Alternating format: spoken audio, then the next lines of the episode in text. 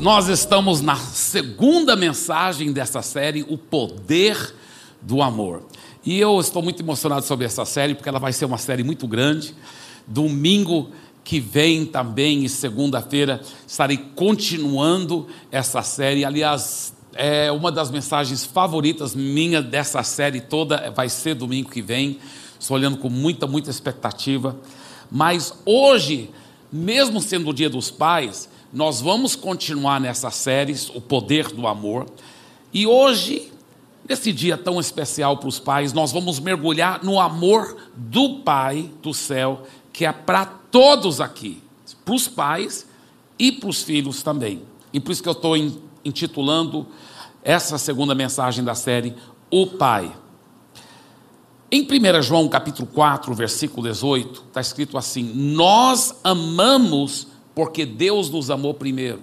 Isso é muito profundo, porque ao aprendermos os princípios de andar nesse amor ágape, as pessoas falam: Poxa, eu quero praticar isso na minha casa, na minha família, no trabalho, na escola, onde eu for, eu quero ser essa pessoa tão impregnada com amor ágape que vai atrair as bênçãos de Deus, que minha fé vai fluir, minhas orações vão funcionar. Como operar nesse amor? Um dos maiores segredos, sabe como é? É você entendendo e tendo revelação do amor de Deus para você. Não basta só você saber teoricamente, ah, eu sei que Deus me ama infinitamente. Não, muita gente perde o milagre por 30 centímetros, entendeu na mente, mas não tiveram revelação, não tiveram, e como a Bíblia ensina, os olhos do coração abertos para você entender o tanto que Deus te ama. E nessa série queremos cada vez mais te ajudar, ter revelação da palavra, do tanto que Deus te ama, porque na medida que você vai entendendo o tanto que Ele te ama, aí você vai conseguir praticar esse amor, porque esse, o amor dele que te capacita a amar os outros. O Pai do céu, então, o Pai do céu, nesse dia dos pais, quer que você, tanto pai como filho, saiba o quanto ele ama você. Existe uma história verdadeira que aconteceu na, na nação da Armênia. No dia 7 de dezembro de 1988, um pai lá que sempre dizia para o seu filho essas palavras. Isso é uma história verdadeira. Ele sempre dizia para o seu filho, ele olhava bem nos olhinhos do menino e falava assim: Olha, haja o que houver, o seu pai sempre estará com você. Eu sempre estarei ao seu lado, viu, filhão? Ele falava isso vez após vez. Falava isso toda hora. E um dia, justamente no dia 7 de dezembro de 1988, ele levou o filho para o colégio, viu o filho entrar, garantiu que estava tudo bem, saiu. Pouco tempo depois daquilo, ele estava na estrada, não muito longe, e houve um enorme terremoto naquele dia na Armênia. Em quatro segundos morreram aproximadamente 30 mil pessoas. Foi horrível. E ele, apavorado, foi para casa, viu que a esposa dele estava bem, não estava machucada. Aí ele foi correndo para o colégio. Chegou no colégio e, para decepção dele, ele viu que o colégio todo foi destruído enorme colégio. Nenhuma parede em pé tudo destruído, só era um monte de entulhos. Já tinha pais e mães lá chorando, gritando, nossos filhos todos morreram. Corpo de bombeiros falou: olha, infelizmente tudo indica que todos morreram. Foi aquela gritaria, aquela tristeza, e ele, chocado, porque ele pensou: eu não cumpri minha promessa, eu sempre prometi para o meu filho: haja o que houver, sempre estarei ao seu lado. E ele, meu Deus, aí ele pensou: mas eu ainda posso cumprir. Eu ainda vou cumprir. Eu dei minha palavra ao meu filho. Eu tenho que achar onde ele está. Aí era só entulho, ele imaginou, o portão do colégio era aqui. Aí ele foi subindo em cima do. Aí descia um trilho, entrava na porta principal do colégio, aqui. Aí tinha um corredor aqui, e meu filho estudava naquela sala de aula, então tudo em cima do entulho. Aí ele começou escavar e tirar pedaços de concreto e tirar pedaços grandes e, e ir trabalhando, trabalhando. E o corpo de bombeiros falou: olha, melhor não ficar trabalhando, é muito perigoso, pode causar explosões e, e pode ter explosão a qualquer momento, explosões inesperadas, desabamentos. É, é, o senhor está correndo um risco de vida. Ele falou: Ah, mas é meu filho e eu vou ficar. E ele continuou. E eles falam, corpo de bombeiros: É, mas você pode colocar em risco a vida de outros pais que talvez vão querer fazer igual você. Ele falou: Eu, eu é meu filho. E aí os outros pais até tiveram pais que estavam chorando tanto, mas falando para ele: Não adianta, nós sabemos que todos já morreram. Ele falou: Se vocês quiserem ajudar, bem, se não, não atrapalha, porque eu vou ficar trabalhando. E ele ficou lá trabalhando, tirando entulho, mas trabalhando horas e horas, sozinho, ninguém ajudando. Isso é um fato, história verdadeira. E ele ficou trabalhando até anoitecer. E ele falou: Não vou parar, porque não tinha encontrado o filho ainda. Então ele ficou tirando bloquetes, pedaços enormes de concreto, trabalhando a noite toda, trabalhou 24 horas sem parar. Ainda não encontrou, então ele continuou trabalhando até alcançar 30 horas, direto, sem, sem dormir. Ficou trabalhando 36 horas. Na, isso é uma história verdadeira. Na 38 hora, já ia completar 38 horas ele trabalhando lá, quando ele tinha acabado de tirar um pedaço enorme de concreto, porque ele ficava gritando. Toda vez que ele tirava mais o entulho, ele gritava bem alto: Armand, que era o nome do filho dele. E dessa vez, na 38 hora, quando tirou aquele broquete tão grande, aquele pedaço de concreto, e gritou: Armand! Ele ouviu a vozinha do filho: Papai! Armand! Você está bem? Estou bem, papai. Eu estou bem. Eu e mais 13 alunos estamos aqui. As colunas aqui na sala onde nós estamos seguraram o entulho e, e nós estamos aqui num vão. E ele disse: Eu falei para eles que se meu pai estiver vivo, pode ter certeza, eu já conheço meu pai, que ele viria. Ele falou: Aguenta aí, meu filho. Ele foi tirando mais coisas, finalmente fez um buraco. Pode vir, Armand. Ele falou: Não, papai, os outros 13 vão primeiro, que eu já sei que o senhor vai cuidar de mim. E os outros três, 13, 13 meninos e meninas. Com Armand deu 14. E por fim, o Armand saiu. Uau, foi tão lindo, tão impactante. Saiu nos noticiários, foram entrevistar aquele pai. Ele disse: Eu sou pai do menino. E eu tinha dado minha palavra para ele. Eu tinha que cumprir a minha palavra que haja o que houver, eu sempre estaria ao lado dele. E eu cumpri minha palavra. Aí foram entrevistar o menino. E o menino falou assim: Olha, eu já sabia que meu pai vinha. Por isso que eu falava para todos os outros 13: podem ficar sossegados, porque haja o que houver, meu pai estará sempre a meu lado. E eu quero que você receba essa palavra no mundo espiritual também. Pode ter certeza disso. Que se você estiver confiando no Papai do céu, na palavra dele, haja o que houver, o seu Pai, o seu verdadeiro Pai do céu, sempre estará ao seu lado. E pais, vocês, escutem bem o que eu vou dizer, vocês, pais, são super privilegiados de poder levar esse mesmo título do próprio Pai do céu. É um privilégio, uma grande responsabilidade de você representar na sua família, aqui na terra, o verdadeiro Pai do céu.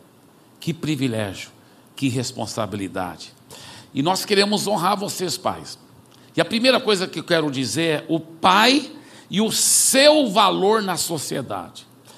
O pai e o seu valor na sociedade. Muitos, infelizmente, hoje em dia, estão desvalorizando de uma forma tão forte o papel do pai. você vê que as pessoas muitas vezes, parece que até existe uma campanha intencional de denegrir, de denegrir. Quantas vezes nos filmes, nem sempre, mas muitas vezes nos filmes, nos seriados, a, a, a mãe, ela, ela, isso é lindo. Essa parte da mãe não sou contra, ela, ela é heroína, ela que é inteligente, ela que faz tudo, ela que é a mais forte, a mais veloz. Mas o pai, quantas vezes, é um banana que não faz nada, tudo molengo, tudo irresponsável. E parece que existe uma campanha para denegrir a imagem e o papel do pai na sociedade. Isso é muito errado, porque a Bíblia mostra que o papel do pai na sociedade é um dos fatores mais importantes para deter né, a decomposição da fibra moral da sociedade.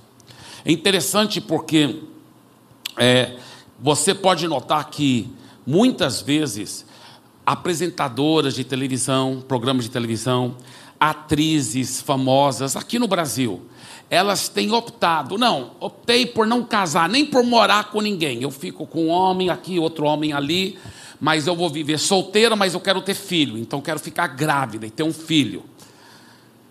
E acho isso bonito e maravilhoso. Só que elas estão servindo de um exemplo e um modelo para tantas garotas adolescentes que estão lá nas, nos bairros populares, nas comunidades carentes, e acham aquilo, ah, tão bonito, eu também vou. Então não é, não é errado, eu também vou ficar adolescente grávida, e aquele monte de crianças sendo criadas sem um pai, sem um pai presente, sem um pai para ajudá-los, para ensiná-los. E o que, que acontece? Eles já crescem muitas vezes sendo criados o quê? Pelos traficantes de droga.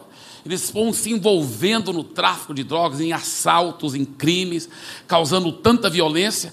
Aí olha a hipocrisia da sociedade. As mesmas atrizes e apresentadoras que estimularam tudo aquilo pelo péssimo exemplo, agora vão marchando passeata da paz, tem que ter paz contra a violência se elas que provocaram indiretamente, no, pelo mau exemplo, a, a, a deterioração da fibra moral da sociedade, por falta da presença forte de um pai, um líder. O pai e a sua importância na família. Lá no Parque Nacional, na África do Sul, chama-se Pelanesburg eles tiveram uma situação, porque eles estavam querendo resgatar a fauna e a flora da floresta africana, da selva africana.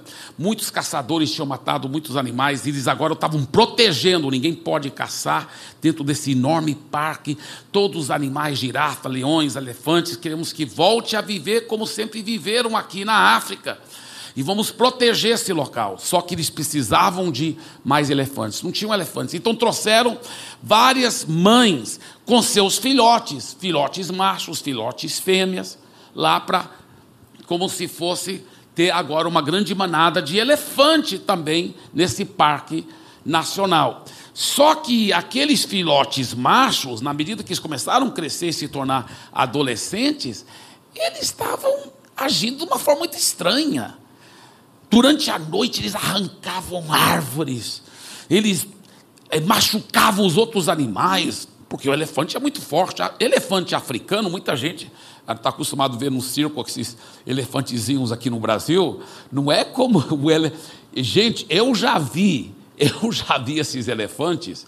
Eu já vi num parque nacional lá na África, um elefante desse andando na estrada. A gente teve que parar o carro e, e ir na direção contrária, porque um elefante desses macho, grande, andando numa estrada, ele ocupa as duas pistas. Eu não estou brincando, ele é enorme. Eu tenho uma foto, deu na frente de um, tele, um elefante é, empalhado, o joelho dele está aqui, ó, nessa altura. O joelho dele. Agora imagina o tamanho dele. Eu estou falando de um monstro. Esses elefantes são muito fortes, só que eles são muitas vezes pacíficos, só não irrita-os, porque se irritar, eles podem até pisar em cima de um carro. Eles são muito violentos se eles forem irritados. E esses adolescentes, elefantes e adolescentes, estavam estragando tudo, arrancando árvore, machucando os outros animais. Chamaram os especialistas: o que está acontecendo? Eles falaram: é falta de macho, é falta de pai. E eles, eles aconselharam: traga uns três aí, macho grande aí, para fazer parte da manada, para servir como pais desses adolescentes.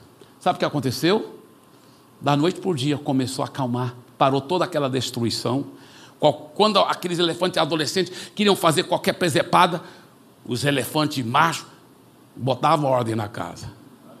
Pegava aquela tromba dele, pá, dava um tapa na, na bundinha aí do, do elefante adolescente, ele já endireitava, ficava, tudo certinho.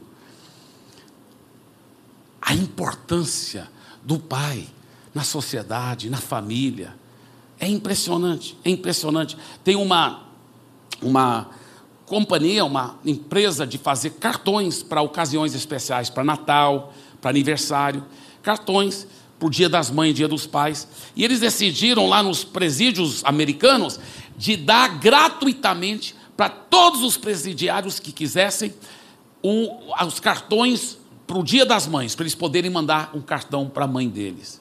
E eles providenciaram milhares e milhares. E eles ficaram chocados porque não deu para todo mundo o que quis. Então, quando chegou o dia dos pais, eles falaram: Nós não vamos nos achar desprevenidos. E eles prepararam tantos cartões para também dar de presente para os presidiários mandarem cartões para o dia dos pais. Para surpresa deles, milhares e milhares e milhares de cartões do dia dos pais sobraram. Os presidiários, presidiários não pegaram. Sabe por quê? Pode investigar e verificar. Vai no presídio, pergunta para os presidiários quase nenhum deles tiveram um bom relacionamento com um pai. Isso é muito forte. É muito forte. É muito forte. O James Dobson, um dos maiores especialistas em família, grande psicólogo, ele disse o seguinte: olha o que ele disse. O pai é mais importante na criação do filho homem do que a mãe o pai e o respeito e a honra que, que, que lhe é devido. Efésios capítulo 6, versículo 1 a 3 diz: Filhos, obedeçam a seus pais no Senhor, pois isto é justo. Honre o seu pai e a sua mãe, que é o primeiro mandamento com promessa, para que tudo corra bem com você e você tenha uma longa vida sobre a terra. Meu Deus, olha que promessa! Claro, como qualquer promessa, tem que liberar a fé para tomar posse dela. Mas nesse caso, além de aplicar a fé para tomar posse, tem que cumprir com a condição dela também. Né? Qual é a condição? Honrar, respeitar, obedecer o seu pai e a sua mãe. Mas olha, se você fizer isso e aplicar a fé tomando posse dessa promessa, olha o que ela garante: tudo te vai bem e você vai ter uma vida longa. Vai chover no seu jardim toda hora. Tudo vai ser bênção na sua vida. E você ainda vai ter uma vida longa. Olha que promessa tão forte da palavra de Deus. Muitos não compreendo quando a Bíblia fala né, para a esposa ser submissa ao marido, para os filhos obedecerem os pais, para respeitarem e honrarem os pais, e para a esposa obedecer também e, e respeitar o seu marido, e se submeter ao seu marido. Eles falam, esse é um. Uma, a Bíblia é, é, é, é antiquada, ultrapassada, machista. Ninguém é mais importante do que o outro. O pai não é mais importante que a mãe, os pais não são mais importantes que os filhos. Eles não estão entendendo nada. Nem, nem um momento a Bíblia disse que o pai era mais importante do que a mãe, que os pais eram mais importantes que os filhos. A Bíblia nunca disse isso, muito pelo contrário aonde a pregação da palavra e o evangelho entrou, que as mulheres começaram a ter dignidade, começaram a poder votar, foi tudo os cristãos que trouxeram essa dignidade para a sociedade, porque a Bíblia sempre ensinou que diante de Deus não tem macho nem fêmea, que tanto o homem como a mulher, como os filhos, são de igual importância. A Bíblia sempre enfatiza que o pai, a mãe e os filhos têm a mesma importância e o mesmo valor diante de Deus. O que essas pessoas não entendem é que Deus é um Deus organizado. O próprio Deus, a Santíssima Trindade, um só Deus, mas em três pessoas, ele é um Deus organizado: o Pai, o Filho e o Espírito Santo. E nenhum é mais importante ou valoroso do que o outro. Porém, na área de autoridade organização, aí sim, Jesus disse: Eu só faço o que o Pai me mandar. Então, em termos de autoridade, é assim: Pai, Filho e Espírito Santo. O próprio Jesus falou: O Espírito Santo vem só para me glorificar, para me obedecer. Então, é Pai, Filho, Espírito Santo, em termos de organização, porque nem um animal, nem, um, nem uma pessoa com. É, olha, qualquer ser que tiver duas cabeças é um monstro. Então, Deus é um Deus organizado. Então, até Ele mesmo é o Pai, Filho e Espírito Santo, em termos de organização, mas em termos de importância, é a mesma importância. Assim também a família. Os três são tão importantes um quanto o outro, mas em termos de organização é o pai. A Bíblia que estabeleceu assim: o pai, depois a mãe e depois os filhos. E aí que vai fluir e todo mundo vai se encaixar e ficar tão feliz quando pratica da forma que Deus dirige. Eu estava, muitos anos atrás, discipulando um jovem, e esse jovem estava tendo um pouquinho de, assim, um pouquinho de, de, de assim, insegurança, até sobre o seu gênero, assim, no sentido de as atrações é, é, é, na área né, de, de, de homem, mulher e tudo, e ele estava me pedindo ajuda e oração, e eu estava orando com ele. Eu, eu perguntei para ele, eu falei, como é o seu relacionamento com seu pai. Ele falou: oh, meu pai sempre foi muito, assim, curto e grosso, muito, assim, é, duro com nós. Então nós nunca tivemos um relacionamento muito legal. falei: mas é importante você começar a cultivar um relacionamento mais legal com seu pai. Pouco tempo depois eu, eu estive na casa dele. E eu notei uma coisa muito interessante. Ele foi o primeiro para entregar a vida para Jesus, ele já havia ganho uma mãe para Jesus e todos os irmãos e irmãs, todos converteram, exceto o pai. E eu pensava, por que, que não consegue ganhar o pai para Jesus? E por que, que ele disse que o pai é assim durão e, e tal? Aí lá na casa dele eu notava, eu fiquei lá talvez no espaço de duas horas, lanchando, conversando com a família, conhecendo melhor toda a família, foi muito legal. E ao conversar com eles, Aí eu via um irmão entrar, eles todos, o jeito que eles se relacionavam com a mãe. Todos chegavam, abraçavam, beijavam a mãe. Mas com o pai era tipo assim: Oi, pai. Mas era curto e grosso. E ele falava uma coisa, às vezes eles davam uma resposta assim, seca. E até meio desprezível. Eu fiquei chocado. Eu vendo aquilo, eu né, fiquei só conversando. Mas depois que nós saímos de lá, só eu e ele no carro, ou outro lugar, não sei. Eu falei para ele, cara, eu fiquei meio assustado. O jeito que você e seus irmãos tratavam seu pai, sua mãe não, sua mãe tratava ele com respeito e tudo. Mas você e seus irmãos, vocês tratavam de uma forma meio desrespeitosa seu pai, meio grossa assim. Ele falou, quem nós? Eu falei, você não está notando? Ele falou, não, eu não, não sabia que a gente agia assim. Eu falei, meu Deus do céu, vocês não estavam vendo? Ele falou, acho que a gente acostumou, acho que porque desde pequeno ele foi meio assim, durão com a gente, curto e grosso e seco, a gente acabou se tornando assim com ele e a gente nem nota que nós somos assim. Eu falei, pois é, mas. Aí eu mostrei para ele esse texto. Quer ter uma vida longa? Quer que tudo vá bem com você? Eu falei, até essa, essa área, essa área da sua identidade como homem que você está querendo né, ter cada vez mais, cara, eu acho que está ligado a isso. Eu falei para ele, eu falei, eu quero te encorajar, cara, você mostrar afeto para o seu pai. Vou até te dar uma tarefa, se você aceitar. Eu falei, eu quero que todo dia você dê um abraço bem forte no seu pai, dê um beijo nele e fale, eu te amo, pai. Ele falou, ai, vai ser muito estranho fazer isso. Eu falei, mas faça. Depois ele me contou que os primeiros dias que ele fez isso foi tão estranho. Foi tão estranho. Mas ele fez e de repente o pai começou a desmontar e retribuiu um pouquinho do carinho. E depois ele falou, começou a ser algo tão assim, até precioso. Ele chegava em casa, pai, e abraçava e beijava, te amo, papai. Irmãos, esse jovem foi tão transformado. Esse jovem se tornou um homem de Deus tão poderoso. Casou com uma jovem tão linda, tão cheia de Jesus. Eles têm agora uma família tão exemplar. E ele e ela são pastores poderosos para a glória de Jesus. E sabe o que aconteceu com o pai? Você já sabe.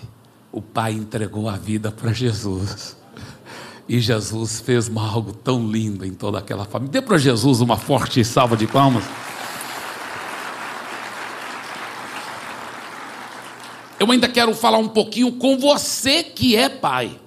O pai e as suas palavras. É importante, pelo que diz os especialistas, para ajudar na formação da identidade da criança, o papel do pai. O papel da mãe é muito mais importante do que o papel do pai em várias áreas, mas tem outras áreas que o papel do pai é mais importante. Uma dessas áreas, dizem os grandes especialistas, que na formação da identidade da criança, que o papel do pai, de longe, é o mais importante. Dizem que são as palavras e as ações do pai para com a criança que ajudam a firmar a identidade. Que a criancinha pequenininha, ela ainda está entendendo o que é o que. Mas quando o pai chega para aquela menina, filha dele, e diz: Minha filha, você é uma princesa, você é linda e delicada. Você é muito bonita. Você é minha princesa. Que aquilo ajuda na formação da identidade daquela menina. Quando ele chega para o menino e fala assim: Filhão, você é um homem forte, cara. Você é forte. Você é um homem, cara.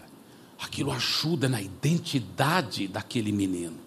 Isso é impressionante. Dizem os especialistas que o papel do pai é fundamental. Fundamental. Quando ele faz isso dia após dia. Outra coisa, mostrando afeto, mostrando carinho, mostrando abraço e beijo.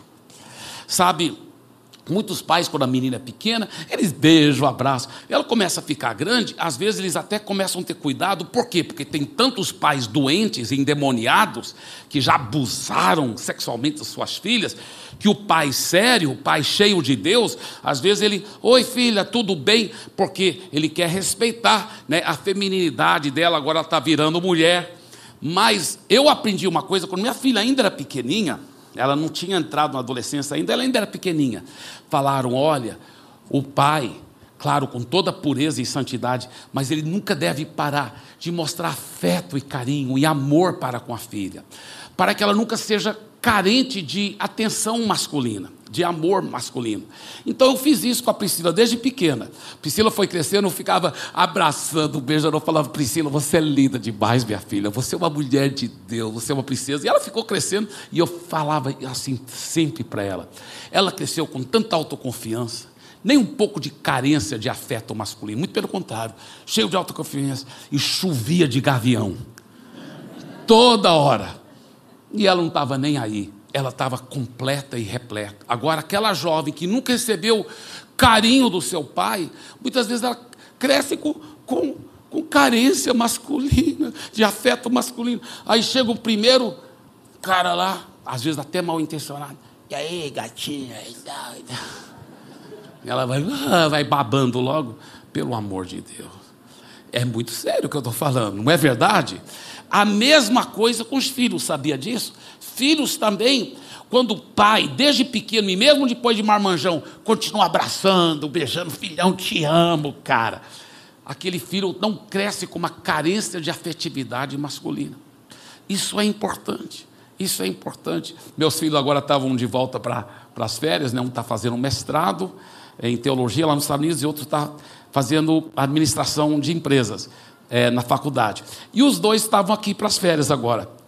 E eu achei tão legal, porque eles, desde pequeno e mesmo depois de grande, eu sempre fiz assim com eles. Então agora eles mesmos fazem. Né? Antes de dormir, aí agora, aqui em São Paulo, antes de dormir, eles chegavam lá, os filhão, né? Mas me abraçando, me beijando. Boa noite, papai. Vou dormir. De manhã, bom dia, papai. Me beijando, me abraçando. Isso é tão lindo, mas porque eles cresceram já com esse costume. Eu quero encorajar todos os pais a praticarem isso pela. Nunca é tarde demais. Nunca é tarde demais. É importante. Outra coisa tão crucial que é importante é você demonstrar amor é, para a, a sua esposa, a mãe deles. né, eles vão se sentir tão preenchidos. Isso, é, isso traz tanta segurança para eles. Poxa, papai e mamãe se amam, nossa família é segura, é protegida, é unida. Né? Eu combinei com minha esposa muito antes da gente ter filhos. Se a gente for ter qualquer, né, assim, momento que a gente precisa conversar para colocar as coisas em dia, para, né, nunca fazer na frente das crianças. Na frente das crianças, só, né, nunca discordando, sempre amando, abraçando, beijando um ao outro. Isso traz uma segurança. Eu nunca vou esquecer, quando eu era pequenininho, uma vez eu entrei na sala de repente, meus pais nem sabiam que eu ia entrar na sala naquele momento, e meu pai e minha mãe estavam se abraçando, beijando. E eu, eu nunca vou esquecer, eu acho que eu tinha uns cinco anos de idade, mas passou uma alegria tão grande dentro de mim, vendo papai e mamãe se abraçar. Às vezes, mais do que o seu afeto, seu filho tem que saber que você, você e a mãe dele estão bem. Isso é tão importante. E aí, eu lembro né, que meus filhos, muitas vezes, quando eu e André estavam abraçando e beijando, eles vinham correndo, eles pequenininhos, né, eles abraçavam nossas pernas também, e aí a gente agachava e abraçava todo mundo junto. Isso é tão precioso, para a glória de Jesus. O Pai e a sua liderança espiritual. Queridos, nesse meu último ponto aqui, eu quero enfatizar para você que você, como pai, deve ser o líder espiritual do seu lar. Você não tem que ser um, um pastor formado em teologia, nada disso. A não ser que Deus te dirija para isso. Porém, é importante você ser o líder espiritual do seu lar. Eu lembro que quando eu estava namorando a Andréia, e uma das razões que eu quis namorar a Andréia, é porque ela era tão apaixonada de Jesus. Ela amava e até hoje ama tanto a palavra de Deus e tanto ler a Bíblia, orar, cheia de Jesus. E foi uma das razões que eu quis namorar com ela. Mas eu lembro que eu falei assim para ela, né? Eu falei assim, ela em tom de desafio, de competição, mas, em, mas brincando né, com ela, falei assim: tenta ser mais espiritual do que eu, para ver se você consegue. Em outras palavras, claro, eu estava só brincando, em tom de competição, mas o que eu estava realmente dizendo para ela é que eu fico tão feliz, minha, meu amor, que você é tão apaixonada por Jesus, mas uma coisa você pode ter certeza: esse seu marido vai sempre ser o líder espiritual do lar. Eu vou sempre ler a Bíblia muito, e orar muito, e buscar a Deus muito. Nosso lar vai seguir o Senhor Jesus. Eu sei que eu sou sacerdote da nossa família. Sabe, isso não é independentemente se eu sou pastor ou não. O homem tem que assumir a liderança espiritual, tem que ser o líder, tem que ser o primeiro para dizer: nós vamos ter o culto doméstico, nós vamos orar antes da refeição, vamos ter pelo menos uma refeição onde nem um celular pode estar ligado e nem a televisão, nada, onde nós vamos conversar um com o outro, depois nós vamos ler a Bíblia, orar. O pai, o homem, tem que chamar para si a responsabilidade de ser o exemplo de alguém que tira o tempo com Deus, lê a Bíblia, orar. Às vezes os seus filhos vão flagrar você de joelho. Que coisa linda, que coisa linda. O pai tem que ser o primeiro para dizer: nós vamos para a igreja, nós vamos nunca deixar de congregar, de buscar a Deus, de buscar a Deus. Eu já vi pais, não aqui em São Paulo, viu? Em nome de Jesus, mas eu já vi pais que os filhos, se o filho de 11 anos, 12 anos falasse: Ah, hoje eu não vou para a escola. O quê? Você vai para a escola sim, você tem que ser alguém na vida, rapaz. Mas se o mesmo filho falar assim: Não, hoje eu não vou para a igreja. Não, tudo bem, a gente não pode forçar também, né? Faz o que você quiser. Gente, o que, que é isso? Você é pai dele. Não é ele que é seu pai, você que é o pai dele.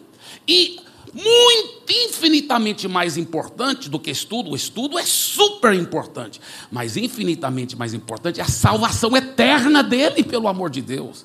E a palavra de Deus traz sabedoria, traz sucesso. A palavra de Deus traz sucesso e tudo nessa vida, mas o mais importante é a vida por vir. Você não pode assim deixar de ser o líder espiritual dos seus filhos e ajudá-los a buscar a Deus e colocar Deus em primeiro lugar. Então, claro, um pai coerente, ele ele não só falaria, tem que ir para a igreja. Não, ele ia sentar com o filho, meu filho, você não está entendendo, é para o seu bem. Mas por isso que você sim precisa ir, porque você você tem que entender que um relacionamento com Deus é tão importante. A Bíblia não é por nada que ela fala, não é para deixar de congregar, para buscar Deus. Então isso é extremamente importante. Por fim, eu quero dizer que a liderança espiritual do pai também envolve ele ser o líder em garantir uma atmosfera de amor, de alegria, de fé na sua casa. Então ele tem que proteger, se dois filhos estão discutindo, ele deve ser o primeiro para intervir, ajudar a apaziguar, ajudar um a pedir perdão do outro, perdoar. E para isso ele tem que ser exemplo. Se ele pisou na bola, falou um pouco duro com um, me perdoe, meu filho. Não falou com tanto carinho com a esposa, ele fala: Meus filhos, vem aqui. Vocês viram naquela hora que eu não falei com tanto amor como a mãe? Eu quero te pedir perdão, viu, amor? Eu peço perdão para vocês, filhos, também, que eu não falei com tanto amor com sua mãe. Uau! Porque homem com H maiúsculo, ele tem que ser o primeiro para se humilhar, o primeiro para pedir perdão, o primeiro para garantir essa atmosfera de amor. Eu e minha esposa já aconselhamos muitos casais e eu já perdi a conta, infelizmente, de tantas esposas que falam assim: Pastor, ele quase nunca pede perdão, só se eu pedir perdão primeiro, e olha, olha. Algumas até falam assim: Ele nunca pediu perdão na vida. Eu fico assustado, não acredito. Não acredito nisso. Mas é muitas vezes o nosso ego, né, nosso orgulho, não quer dar o braço a torcer. Mas se como homem de Deus, eu quero te encorajar. Seja o primeiro para se humilhar, o primeiro para pedir perdão, para consertar os relacionamentos. Por isso que eu digo, nós temos que estar cheio de Jesus. Porque quando você está cheio de Jesus, aí e somente assim a sua hombridade, sua masculinidade é 100% resgatada em Cristo. Porque eu volto a repetir, homem com H maiúsculo, ele é o primeiro para se humilhar, o primeiro para pedir perdão, o primeiro para servir de exemplo e garantir uma atmosfera de amor na casa. É tão lindo isso, é tão lindo isso, é tão forte isso. Tem uma história aparentemente verdadeira que o Ernest Hemingway conta, em que um jovem que morava na Espanha, o nome dele era Paco. Naquela época na Espanha, o nome Paco era muito comum. E Paco e seu pai não estavam bem um com o outro. A coisa estava feia entre o Paco e o pai dele. E o Paco acabou fugindo de casa e foi para Madrid. Depois bateu um arrependimento profundo no pai. E o pai queria pedir perdão para o Paco, queria consertar. O pai viu que ele estava errado, que o pai tinha sido errado também. O problema é que na, isso era antes do advento da internet. Ele não sabia onde Paco estava, só sabia que estava em Madrid. Então o pai foi para Madrid, foi para o jornal principal da cidade e pagou para colocar uma nota lá dentro do jornal. E na nota estava escrito assim: Querido Paco, me encontre amanhã, meio-dia, na frente do prédio do jornal. Ele falou o nome do jornal aí, de Madrid nesse jornal tal e tal de Madrid. Amanhã, meio-dia, na frente do prédio. Ele falou: Paco, tudo está perdoado. Eu te amo, seu pai. A história consta que próximo dia, quando aquele pai chegou lá, na frente do prédio, meio-dia, tinha 800 rapazes lá, tudo pelo nome de Paco.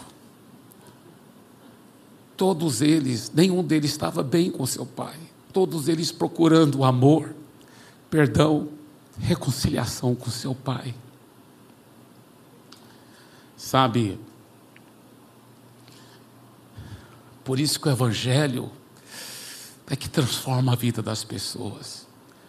Hoje, no Brasil, se você pegar qualquer quarteirão desse e ver os lares sendo despedaçados pelo pecado, pela falta de amor. Por quê? Por falta de Jesus. Mas quando Jesus entra, tudo é transformado. Tudo é transformado. Por isso que eu quero enfatizar essa frase aqui. O amor de Deus Pai por você. O amor de Deus Pai por você. Olha o que ele diz em 1 João 4, 10 a 11. É nisso que consiste o amor. Não em que tenhamos amado a Deus, mas em que Ele nos amou e enviou seu Filho como sacrifício para o perdão de nossos pecados. Amado, visto que Deus tanto nos amou, agora sim, olha, nós somos empoderados, nós somos capacitados para o que? Certamente devemos amar uns aos outros. Você quer ter essa capacitação sobrenatural para amar, para perdoar? Você quer ter essa capacitação sobrenatural para andar, andar nesse amor? é entender que não é pelos seus méritos, não é pelos seus esforços. Claro que nós temos que cooperar com Deus, mas o segredo de receber isso não é pelos seus méritos. É entender que se fosse pelos seus méritos, você jamais conseguiria isso diante de Deus, porque todos nós já pecamos e somos carentes da glória de Deus. Mas Jesus morreu na cruz, levando o castigo que eu e você merecíamos, e por causa do seu sacrifício na cruz, agora sem merecer, nós podemos receber o perdão, porque Ele já levou o castigo que nós merecíamos. Sem merecer, nós podemos receber a transformação e essa natureza de amor ágape dentro de nós, sem merecer, através da cruz de Cristo. Veja esse vídeo tão precioso, e logo após eu vou estar voltando aqui para encerrar a mensagem. Pai. Oi, filho, tudo bem?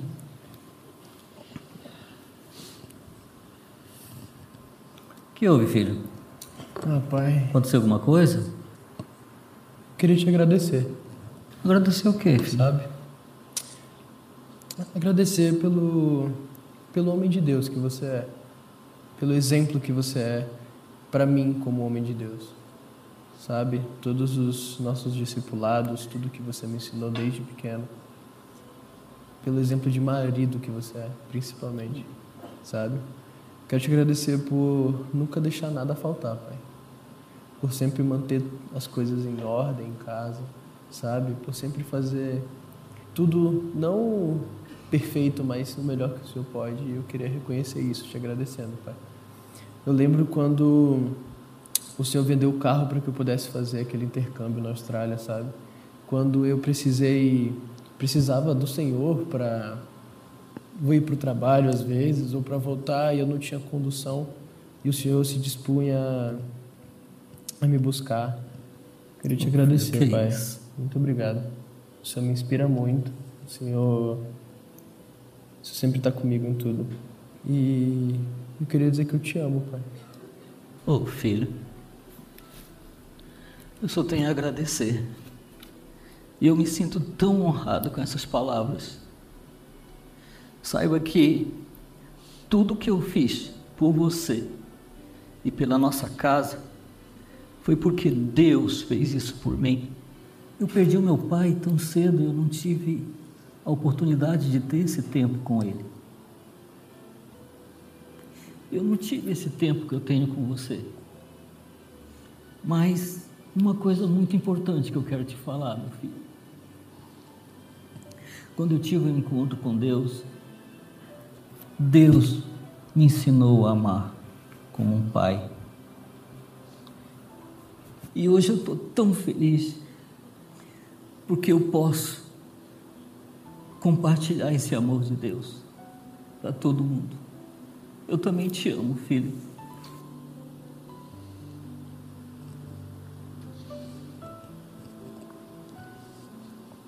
Que lindo, né? Dê uma forte salva de palmas para Jesus.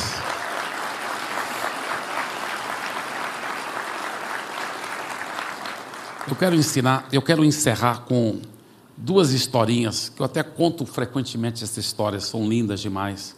Uma menina perguntou para o papai dela: Papai, que tamanho é o amor de Deus? Ele falou: Minha filha, não tem jeito de medir o tamanho de Deus, o amor de Deus. Não tem jeito. Mas ela não se conformou. Ela falou: Papai, é desse tamanho? Ele disse: Minha filha, eu já falei, não tem jeito, é infinito. Mas ela ainda não se conformou. Ela disse: É desse tamanho. Falou, minha filha, é muito maior do que isso. Ela falou, desse tamanho. Ele falou, é muito maior, minha filha. Aí ela falou, é desse tamanho. Ele ia bem dizer, minha filha. Aí, aí ele olhou para as mãozinhas dela. Ele disse: É, você acertou. Realmente é desse tamanho. Porque assim Deus demonstrou tanto que nos ama. Porque Ele enviou seu próprio Filho Jesus para levar o castigo que nós merecíamos na cruz. Aí alguém pergunta: como que eu posso ser receptor de tudo isso que Jesus fez? Como que eu posso ser transformado, ter esse amor ágape dentro de mim? Como que eu posso ser regenerado, receber essa nova natureza, pastor Eibe? E é nessa segunda história que eu quero falar sobre isso. Teve um equilibrista muito, muito bom, que lá nas cataratas de Niagara, que, aquelas enormes cachoeiras que ficam entre os Estados Unidos e Canadá, são muito altas. E ele amarrou cedo de manhã um cabo de aço de um lado, do lado americano até o lado canadense, em cima das cataratas, sem nenhuma rede de proteção. E ele foi passando. Aquele cabo enorme, comprido. E multidões se juntaram, tanto do lado americano como do lado canadense ele é louco, vai cair, não tem nenhuma proteção, olha só. Mas ele conseguiu, até a multidão lá do canadense o recebeu com aplausos. Ele falou: Quem acredita que eu posso atravessar? E todo mundo falou: Eu acredito. Ele atravessou a multidão lá do americano, foi ao delírio. Aí ele falou: Agora quem acredita que eu posso atravessar empurrando o carrinho de mão? Todo mundo falou, eu acredito. Ele passou mais uma vez os aplausos. Aí ele falou assim: agora, quem acredita que eu dou conta de passar empurrando um carrinho de mão com alguém dentro do carrinho de mão? Aí todo mundo falou, eu acredito, eu acredito. Ele falou, tá, já que você acredita, então quem quer entrar no carrinho? E a história continua, realmente. No começo ninguém quis entrar, mas depois teve um louco lá que entrou. E os dois estavam atravessando quando uma pessoa muito maldosa tentou cortar cortar é, é, o, o, o cabo. E as outras pessoas chegaram em tempo, ele não cortou, mas ela ficou bamba. E você sabe que para equilibrar numa corda, uma, um cabo bambo é quase impossível. Então começou a ficar bambo assim. E ele falou para o homem que estava no carrinho de mão: Pula nas minhas costas! E o homem pulou nas costas dele. Ele jogou o carrinho de mão. E mesmo com aquele cabo bambo, ele conseguiu salvar os dois né? E atravessar. Mas, voltando para essa parte da história aqui, quando ele disse: Quem acredita que eu dou conta de passar com um carrinho de mão com uma pessoa dentro? E todo mundo falou: Eu acredito. Aí ele disse: Então, quem quer entrar no carrinho de mão? Eu até dou razão para as pessoas não quererem entrar, porque ele era um homem apesar de que ele provou depois o tanto que ele era bom, mas ele era falível, ele podia errar. Mas isso que acontece vez após vez, aqui no Brasil, então todos nós falamos, eu acredito em Jesus, eu acredito em Jesus, mas Jesus está dizendo, até os demônios acreditam que eu existo. Agora eu quero saber se você está disposto a entrar no meu carrinho de mão, a entregar a sua vida para mim. Porque ao contrário daquele homem, Jesus é infalível. Ele nunca vai errar. Mas se você quiser realmente desfrutar de uma regeneração, de um novo nascimento, dessa nova natureza, desse amor ágape, só tem um jeito: é entrando no carrinho de mão de Jesus. Como entrar no carrinho de mão de Jesus?